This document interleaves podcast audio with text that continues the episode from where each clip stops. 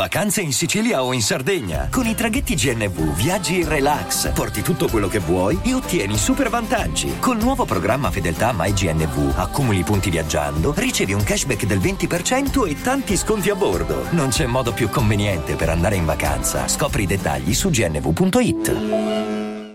Leggere poesia? Ma che leggere poesia? Ma su dai, nel ventunesimo secolo leggere poesia è una perdita di tempo con tutti i saggi, con tutte le tecnologie, con le intelligenze artificiali e YouTube. Che cacchio leggo poesia a fare? La poesia rappresenta un tale scollegamento con la realtà, una distanza rispetto alle cose concrete del mondo. Insomma, la poesia è roba per sentimentaloni privi di voglia di avere esperienze empiriche. Eppure, eppure, prima o poi tutti finiscono per leggere o tentare di leggere una poesia. Sapete perché? Perché vanno in cerca di risposte dopo aver vissuto un evento dirompente. Alcuni cercano nella poesia la risposta a un lutto vissuto, alla perdita di qualcuno, a un dramma familiare o vicino ai propri sentimenti. Altri perché hanno appena iniziato o appena perduto un amore, e altri perché in momenti della vita hanno perso la bussola. Ecco, c'è un problema, che se si comincia a leggere poesia quando c'è il bisogno di leggere poesia, eh, rischia di essere troppo tardi. Infatti bisogna leggere poesia prima di averne il bisogno e solo lì la poesia può veramente fare qualcosa di importante per la nostra vita. E oggi vi racconto e sviscero questo concetto, ma prima, come sempre, sigla.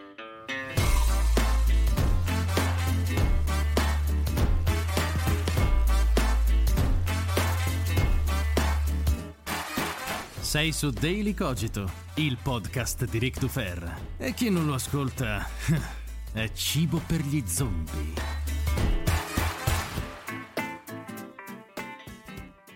Quattro.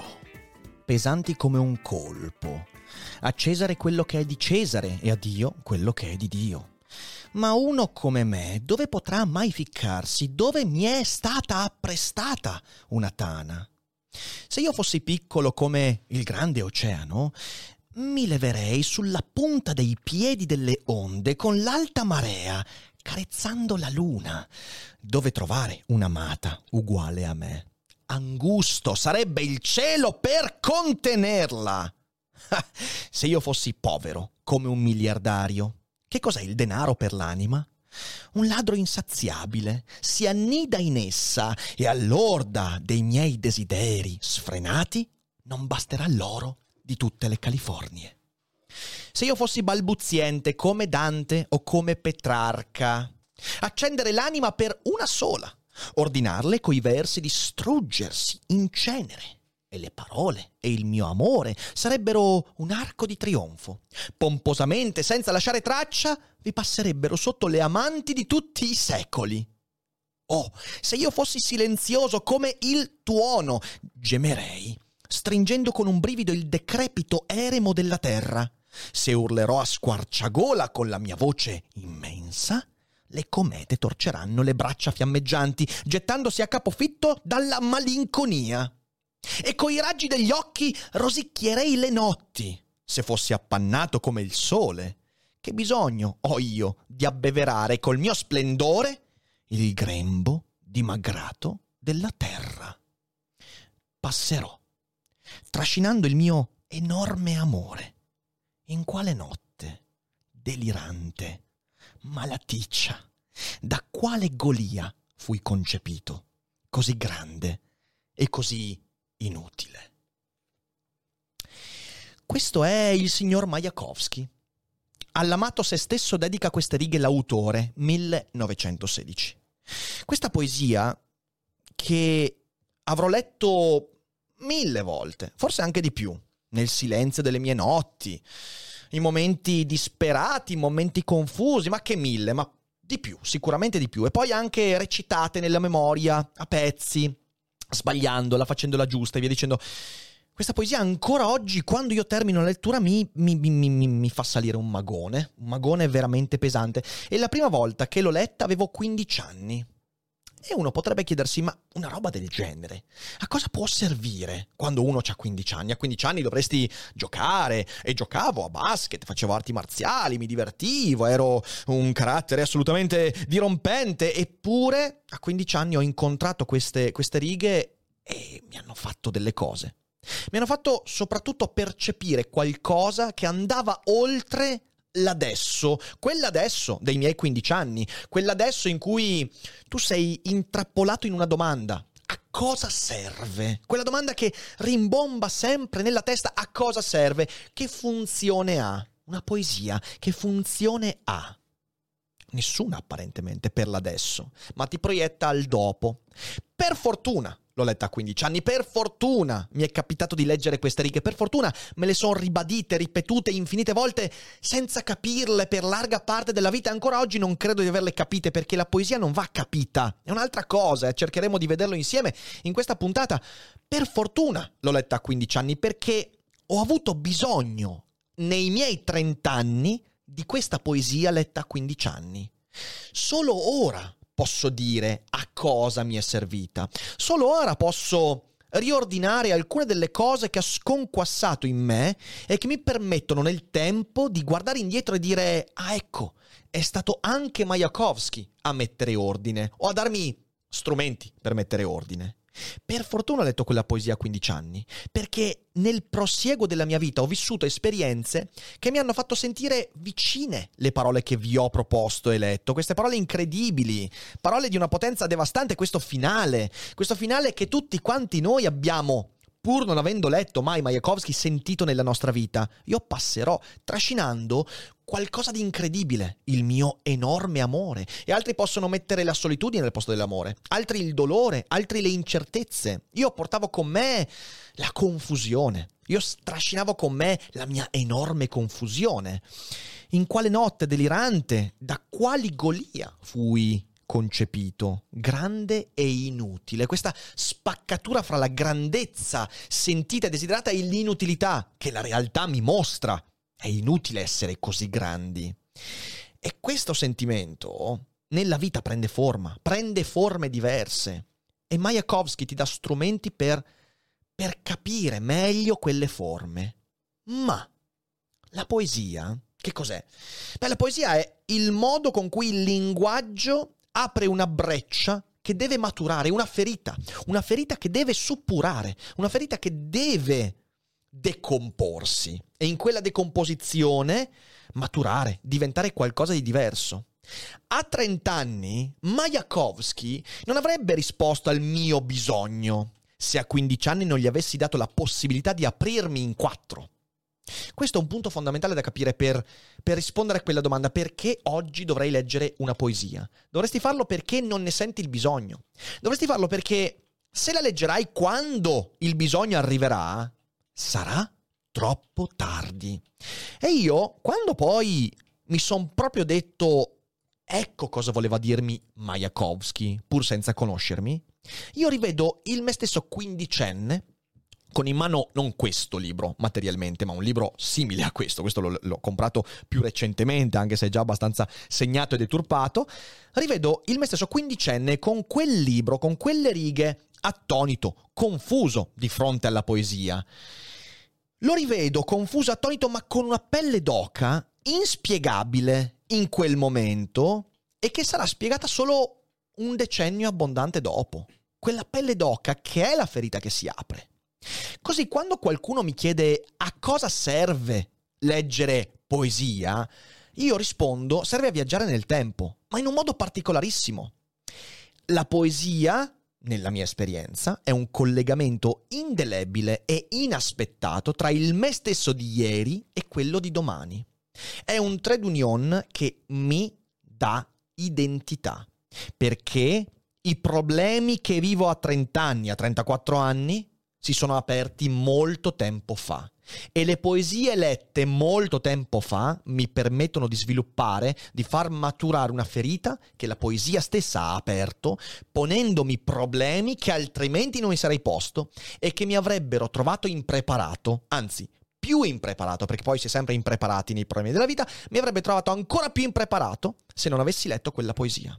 Ecco, questo è un buon modo per rispondere a chi ti dice ma perché leggere poesie? Però c'è un altro libro che oggi voglio citarvi. E in questo libro si trovano queste righe. Dissi, quando mi consegnarono il diploma, dissi a me stesso che sarei stato buono e saggio e coraggioso e caritatevole col prossimo. Dissi che avrei trasportato il credo cristiano nella pratica della medicina. Ma non so come, il mondo e gli altri dottori subodorano ciò che si ha in cuore non appena si prende questa magnanima risoluzione. E il sistema è pigliarvi per fame. Da voi non verranno che i poveri. Voi vi accorgerete troppo tardi che fare il dottore non è che un modo di guadagnarsi la vita. E quando siete povero e dovete reggere il credo cristiano e la moglie e i figli tutto sulla vostra schiena, è troppo. Ecco perché fabbricai l'elisir di giovinezza, che mi portò alla prigione di Peoria, bollato come truffatore imbroglione. Signor dottor truffatore imbroglione, dall'integerrimo giudice federale. Qualcuno sicuramente avrà riconosciuto questo straordinario testo che è l'antologia di Spoon River, che ho rubato alla libreria di Fede perché io ce l'ho in ebook, di Edgar Lee Masters. E questo libro per la prima volta l'ho letto quando avevo 18 anni. E l'ho letto a causa, anzi per merito, di Fabrizio De André, che da questo libro trae uno dei più grandi album del cantautorato italiano. È straordinario album, insomma, andate a recuperarvelo. E questo, questo libro è incredibile. È incredibile perché ha sorpreso sull'uscio i miei pregiudizi sulla poesia, che erano anche pregiudizi sul mondo. Cioè, ciò che mi ha colpito di questo libro è aprire e trovare la normalità del mondo. A me, che con Mayakovsky avevo pensato che la poesia fosse l'epicità della grandezza, i toni roboanti della, della grande vita umana, qui trovo la miseria, la piccolezza, l'invidia, trovo i difetti, trovo le spaccature, trovo il non detto, le menzogne, trovo tutto ciò che compone la normalità. E mi rendo conto che la poesia non serve a evadere da quella normalità. Tu non scrivi o leggi poesie per dimenticarti della piccolezza del mondo, no? La poesia è un modo per potenziare la piccolezza del mondo, fartela pesare ancora di più, farla sentire dentro di te. Ecco allora la poesia che rompe le aspettative sulla poesia. E questo è un libro rivoluzionario perché Edgar Lee Masters, insieme a Walt Whitman e a qualche altro coevo, trasformano la poesia in qualcosa che scende nel mondo. Da un lato tu hai la poesia di Hölderlin, o la poesia classica greca, eh, la poesia roboante dell'epica, la poesia appunto di Mayakovsky. E poi Edgar Lee Masters ti dice: Guarda, io ti mostro, ti squaderno, letteralmente ti squaderno la normalità del mondo e uso la poesia per infilare talmente tanta verità in queste righe che non potrai più dimenticartene. Spoon River mi ha fatto incontrare l'infinita varietà umana prima di incontrarla nella vita. Spoon River è stato un viaggio all'interno dell'animo umano come poche altre volte mi è capitato. E attraverso il racconto di giudici, maniscalchi, assassini, poliziotti impazziti, ubriachi, donne eh, completamente prive di qualsiasi dignità e donne prive di qualsiasi amor proprio e, e uomini che fanno violenza e tutta questa cosa e pescatori e bambini e, e, e morti assassinati e, tutta questa cosa mi ha fatto incontrare il caleidoscopio dell'animo umano senza impormi di incontrarlo di persona. Cioè, capite che questa roba è impagabile. Questa roba è... Cioè, non ha prezzo questo, non ha prezzo. Riconoscere le persone prima di conoscerle. Ma vi rendete conto di che cos'è questa roba? Cioè, vi rendete conto di che cos'è per un diciottenne fare un'esperienza di questo tipo? E riconoscere l'animo delle persone senza doverle incontrare. E non per evitare di incontrarle, ma perché quando poi le incontrerò, questo mi porterà un vantaggio pazzesco nelle relazioni. Perché Edgar Lee Masters mi ha dato una cassetta degli attrezzi utile per sapere già, o almeno avere strumenti per indovinare quello che potrei incontrare là fuori. E quindi sapere già che quella miseria, quei difetti, eh, quei sotterfugi sono lì nel mondo. E me l'ha detto con un linguaggio talmente, talmente penetrante, emotivamente, intellettualmente, che non ho potuto fare nient'altro che arrendermi a questa cosa. Insomma, la poesia, almeno questa poesia, ti permette di ampliare categorie che un giorno utilizzerai, come se diventassi una bacinella più larga, utile a contenere qualcosa di più. Come diceva Majakovsky, angusto sarebbe il cielo per potermi contenere. Ecco, la poesia fa esattamente questo. Però c'è un altro autore che in me ha fatto questo. Ed è un autore che a un certo punto, in un poema piuttosto lungo, scrive quale sfinge di cemento e alluminio gli ha sfracellato il cranio, gli ha divorato il cervello e l'immaginazione? Moloch! Solitudine, lerciume, schifezza, spazzatura e dollari inafferrabili. Bambine che strillano nel sottoscala, ragazzi che singhiozzano negli eserciti, vecchi che piangono nei parchi. Moloch! Moloch, incubo di Moloch, Moloch spietato, Moloch mentale, Moloch duro, giudice di uomini, Moloch, prigione incomprensibile, Moloch, galera teschio di morte senza anima e congresso di dolore dolori, Moloch, i cui edifici sono sentenze, Moloch, vasta pietra di guerra, Moloch, governi stupefatti, Moloch, la cui mente è puro macchinario, Moloch, il cui sangue è denaro che scorre, Moloch, le cui dita sono dieci eserciti, Moloch, il cui petto è una dinamo cannibale, Moloch, il cui orecchio è una tomba fumante, Moloch, i cui occhi sono mille finestre cieche, Moloch, i cui grattacieli sorgono in lunghe strade come Geova senza fine, Moloch, le cui fabbriche so, so, le cui fabbriche sognano e gracchiano nella nebbia, Moloch, le cui ciminiere e antenne incoronano le città, Moloch, il cui amore è petrolio e pietra senza fine, Moloch, la cui anima è elettricità e banche, Moloch, la cui povertà è lo spettro del genio, Moloch, la cui sorte è una nube di idrogeno asessuale, Moloch, il cui nome è la mente, Moloch, in cui mi siedo solo, Moloch, in cui sogno angeli, pazzo in Moloch, rotto in culo in Moloch, senza amore e castrato in Moloch. Moloch che mi è entrato presto nell'anima, Moloch in cui sono una coscienza senza corpo, Moloch che mi ha fatto uscire spaventato dalla mia estasi naturale, Moloch che io abbandono. Svegliatevi in Moloch, luce che cade dal cielo. Questo è Allen Ginsberg, proprio tranquillino, ed è la seconda parte di Urlo, Howl, il poema per cui venne eh, venne processato per oscenità e come sentite insomma una poesia che alcuni ancora oggi direbbero, beh ma questa non è poesia, questa è oscenità, questa è pornografia. Uh, io sono offeso da questo Allen Ginsberg.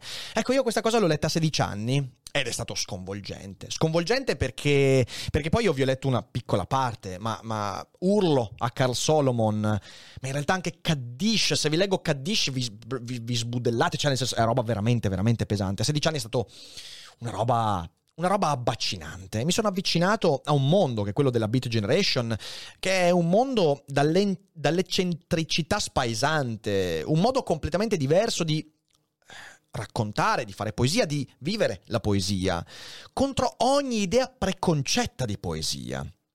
E Ginsberg è stato un personaggio fondamentale per il modo con cui ho cominciato a pensare alla poesia.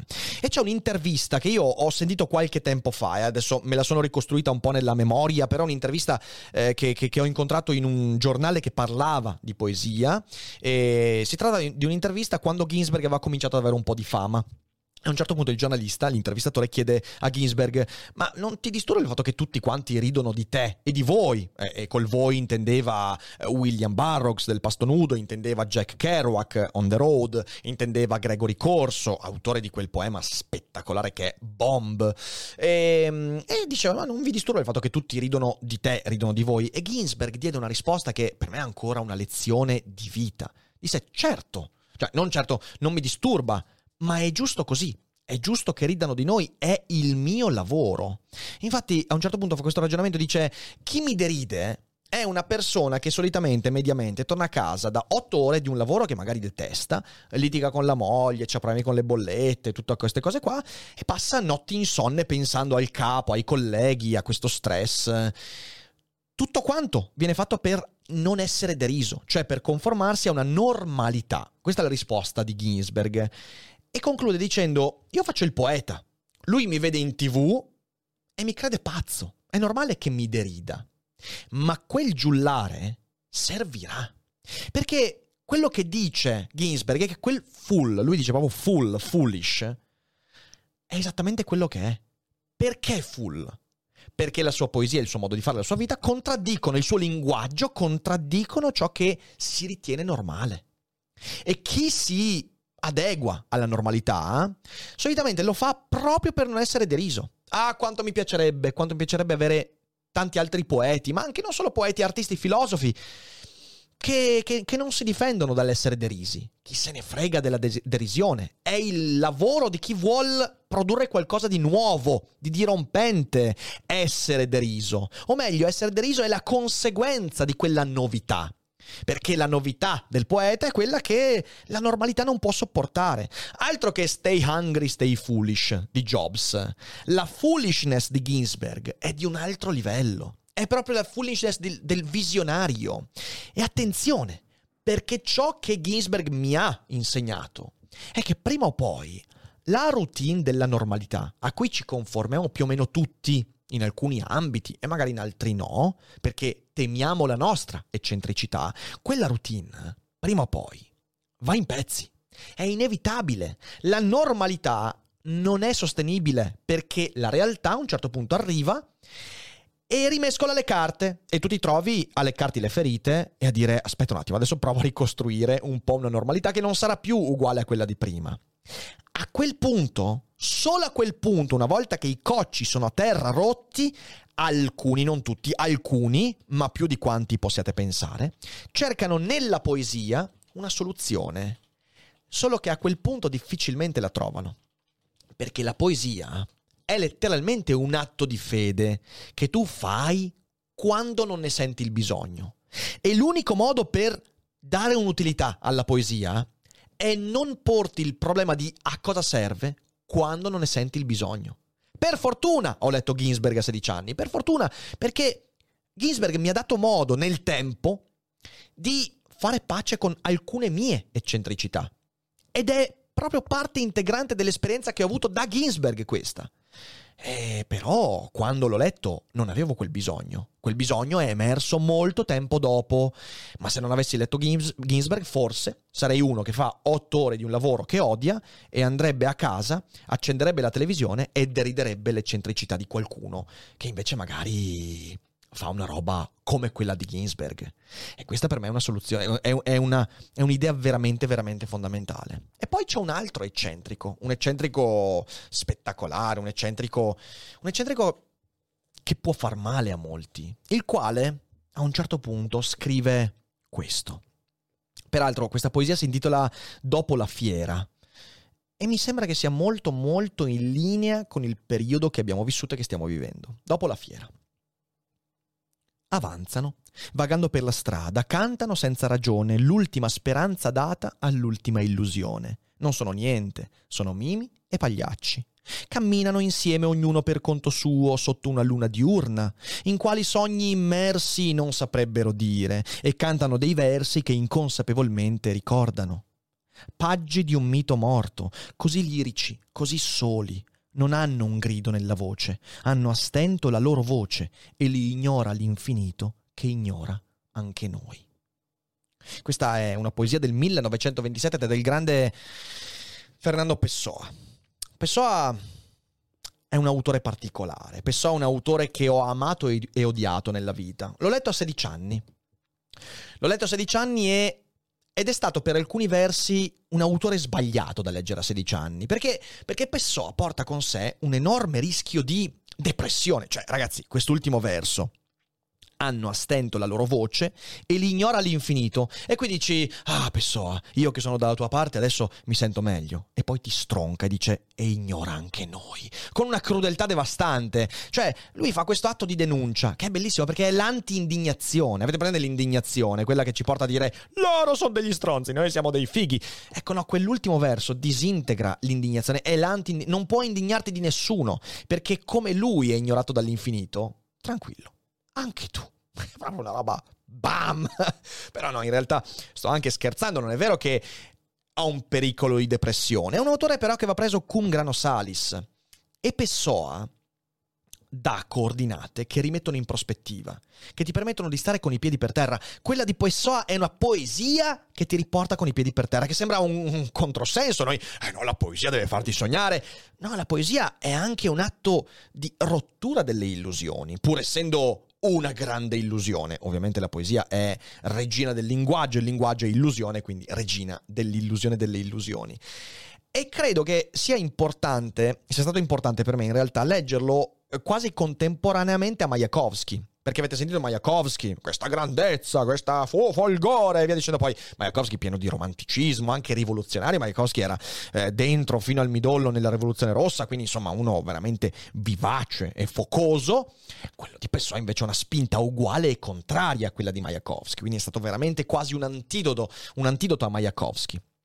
Ecco, mi rendo conto con il tempo però, di nuovo questa è una cosa che, di cui ti rendi conto dopo averlo letto, non avrei mai imparato a ridimensionare gli eventi della vita se non avessi letto Pessoa prima di averne bisogno. E quanto bisogno abbiamo di ridimensionare gli eventi della vita e noi in quegli eventi?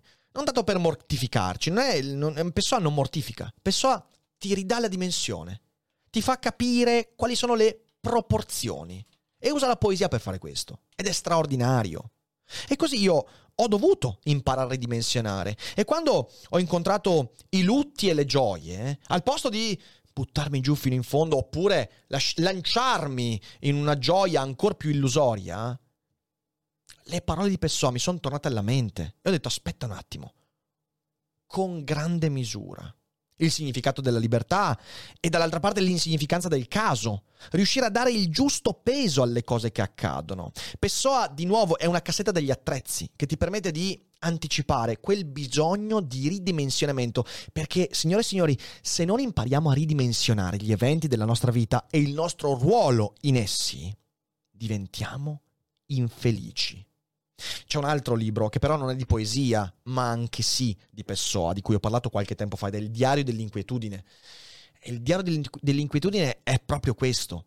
Non è soltanto riuscire a dare voce a delle sensazioni che noi sentiamo pesantemente nella nostra vita, l'inquietudine, questa incapacità di stare fermo, di trovare il posto, ma anche il tentativo di dirti questo è il posto delle cose. Ridimensiona il tuo dolore, ridimensiona la tua felicità, ridimensiona il tuo ruolo o quello che pensi di ricoprire. Ridimensionati perché l'infinito ti ignorerà e ti ignora. E questo non è una chiamata al nichilismo. Pessoa non è un nichilista, Pessoa è uno che ti dice se vuoi veramente sopravvivere devi dare il giusto peso alle cose. Mi è partito anche sì, ripensa a te che bello, non so neanche perché.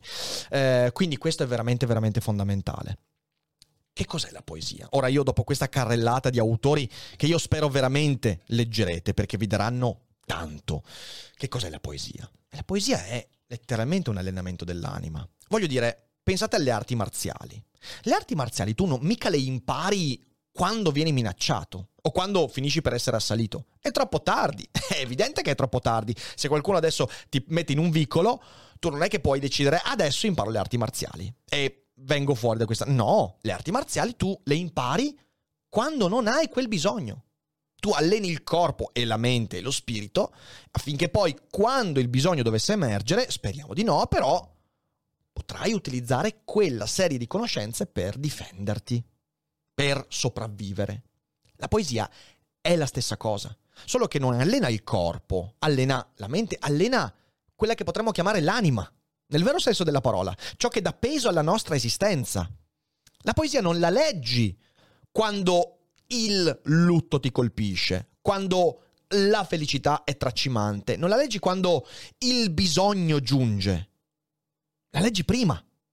E quando il bisogno giungerà, riconoscerai alcuni strumenti che la poesia ti avrà fornito. Certo, qualcuno potrebbe adesso obiettare e dire, vabbè, ma questa cosa succede con tutto. Io questo discorso l'ho già fatto anche, per esempio, con la filosofia. La filosofia non la leggi quando ne hai il bisogno. Quindi, perché la poesia e non un saggio e non... Eh, la risposta, anche qua, è abbastanza elementare. La poesia è un linguaggio privo di obiettivi. È un linguaggio che è quasi puramente estetico. Il poeta non vuole insegnarti qualcosa, non vuole farti la lezione, il poeta vuole esprimersi, Mayakovsky non scrive all'amato me stesso pensando a quello che gli altri penseranno di lui. Anche perché il poeta, bene o male, già sa che gli altri lo crederanno un coglione. Come diceva eh, Ginsberg, foolish. È il mio lavoro sembrare foolish. Quindi in realtà la poesia vuole esprimere. E allora ha alcune caratteristiche che il saggio filosofico, il romanzo e ovviamente eh, le lezioncine paternaliste di cui ci siamo circondati non riescono a raggiungere. È un linguaggio intimo, ma veramente intimo. Intimo nel senso che il poeta riesce nella poesia a dire cose che non direbbe neanche al suo più sfrenato confidente. E quindi è un linguaggio intimo che perciò penetra facilmente alcuni aspetti della vita. La poesia è una confessione, una confessione fatta nel buio della solitudine, talmente profonda che raggiunge, arrivando da sotto, l'altrui solitudine. La poesia è una forma ingenua di linguaggio. Ingenua nel senso vero del termine. Per chi ha seguito la live su Don Chisciotte, sapete che cos'è l'ingenuità. Quella che non si arrende al cinismo, quella che non fa il calcolo, quella che si esprime perché le cose stanno così, che si esprime senza pensare alle conseguenze. L'ingenuità sparata nel nulla soltanto perché c'è il bisogno di sparare nel nulla, come una conchiglia che fa il suo guscio, come qualsiasi cosa che, che, che emerge dalla realtà. E in questo modo, con questa ingenuità, la poesia annulla le distanze che qualsiasi linguaggio con obiettivo invece necessariamente mantiene. Leggete un saggio filosofico. Per quanto sia geniale, straordinario, ci sarà sempre la distanza fra il lettore e l'autore, è inevitabile. Leggete un romanzo, può essere molto più sfumato, ma la distanza dell'autore c'è. Nella poesia questa cosa si perde quando il poeta è grande. Si perde perché è ingenua.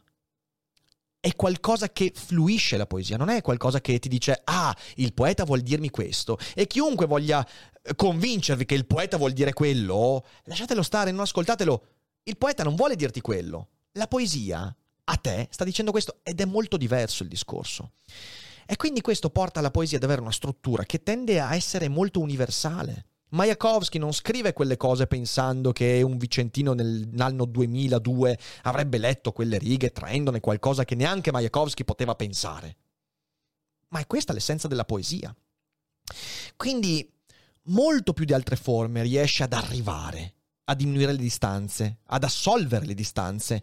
Per questo la poesia è molto simile e, spesso viene assimilata alla musica. La musica è una poesia ancora più diluita, ancora più portata a una materia grezza che è il suono.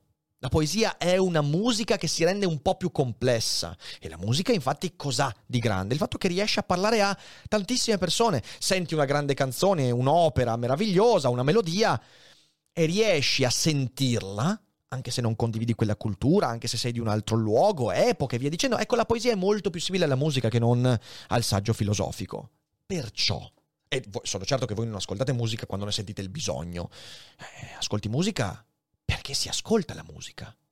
Leggi poesia perché si legge la poesia. Stop, non c'è nient'altro. Perciò il mio consiglio è quello che proprio voglio dirvi perché io ne ho tratto un vantaggio enorme, non sarei sopravvissuto, o meglio, sì, questo Rick non sarebbe sopravvissuto al mondo se non avesse letto questi autori quando non aveva bisogno. Non nel senso che sarei morto, ma nel senso che ora sarei una roba diversa probabilmente un po' meno soddisfatta di sé. Ecco, questa è la, la, storiella che provo a raccontarmi. Quindi il consiglio che vi do è di leggere la poesia oggi, per problemi che non senti, per problemi che non sono tuoi attualmente. Il te stesso di domani, quello che vivrà quei problemi, e se non li vivrà comunque almeno si è fornito di strumenti per affrontarli, ti sarà grato per quegli strumenti. Io, il me stesso di 34 anni, è infinitamente grato al me stesso di 15 anni, 16 anni, che ha letto questa roba. Ma proprio grazie. Quando torno indietro nel tempo vorrei prendere a ceffone il me stesso giovane, ma non per le letture che ha fatto. Oggi, se sono quello che sono, lo devo anche a questi pazzi e tanti altri, ma oggi ho voluto parlarvi di questi. Dovrei aggiungerci Borges, eh, Hölderlin, dovrei aggiungerci un sacco di altra gente, però oggi volevo parlarvi di questi. E, ehm, e, niente, spero di avervi dato qualche spunto utile per rispondere a quella domanda. Ma perché dovrei leggere poesia? Ma che merda la poesia? Ma che cioè, roba per sentimentaloni. No, non lo è. È roba per chi vuole essere contento domani di ciò che ha fatto oggi, prima di sentire il bisogno. Altrimenti dopo è troppo tardi. Ecco, volevo dirvela questa cosa. L'ho sentita necessaria perché in questi giorni mi sono ripreso in mano Majakovsky e ho detto, ah cazzo, per fortuna l'ho letto più di vent'anni fa. E mi sono detto, ma chi sarà oggi il quindicenne che ha bisogno di leggere Majakovsky senza sapere di averne bisogno e allora ho voluto fare questa puntata che spero sia stata utile. Peraltro, prima di lasciarvi voglio eh, ricordarvi che questa è l'ultima settimana di, eh, di programmazione su Daily Cogito, eh, perciò insomma noi vi lasceremo nel mese di aprile, nel mese di aprile, ecco, vedete perché ho bisogno di vacanza, vi lascerò nel mese di agosto il tempo di recuperare i video, le cogitate che so eh, che avete perso, perché so che molti di voi eh, non riescono a stare dietro al ritmo quotidiano, eh, quasi quasi non ci stiamo dietro noi, quindi insomma immagino voi come siete messi, però ad agosto avrete possibilità di recuperare tante puntate e quello che cercheremo di fare durante il mese di agosto, almeno che cercherò di fare, è magari ricondividervi ogni tanto sui social puntate vecchie che meritano di essere recuperate, quindi mi raccomando. Facendo i conti mi sono accorto che durante questa stagione abbiamo portato qui in studio 53 ospiti dal vivo e con ognuno di questi abbiamo imparato delle cose, ci siamo fatti delle chiacchierate, incredibili, esperienza straordinaria. Questo non può che portarci a promettere promettervi una prossima stagione ancora più dirompente con tanti ospiti, eventi dal vivo, un sacco di iniziative e miglioramenti. E quindi non vedo, io sono stanco, ho bisogno di vacanza, ma già vi dico che non vedo l'ora di ricominciare a settembre perché questa stagione è stata straordinaria, anche grazie a voi, alle condivisioni, agli abbonamenti, al sostegno emotivo, economico. Grazie, continuate a sostenere quello che facciamo con gli abbonamenti di Twitch, Patreon, comprando il nostro negozio insomma tanti modi per sostenere questo lavoro. E basta, direi che ci siamo. Quindi vi ringrazio per l'ascolto, grazie per aver seguito fino a qua. Se siete in live non andatevene che adesso leggiamo un po' di domande. A tutti gli altri condividete e non dimenticate che non è tutto noia ciò che fa poesia. Ciao.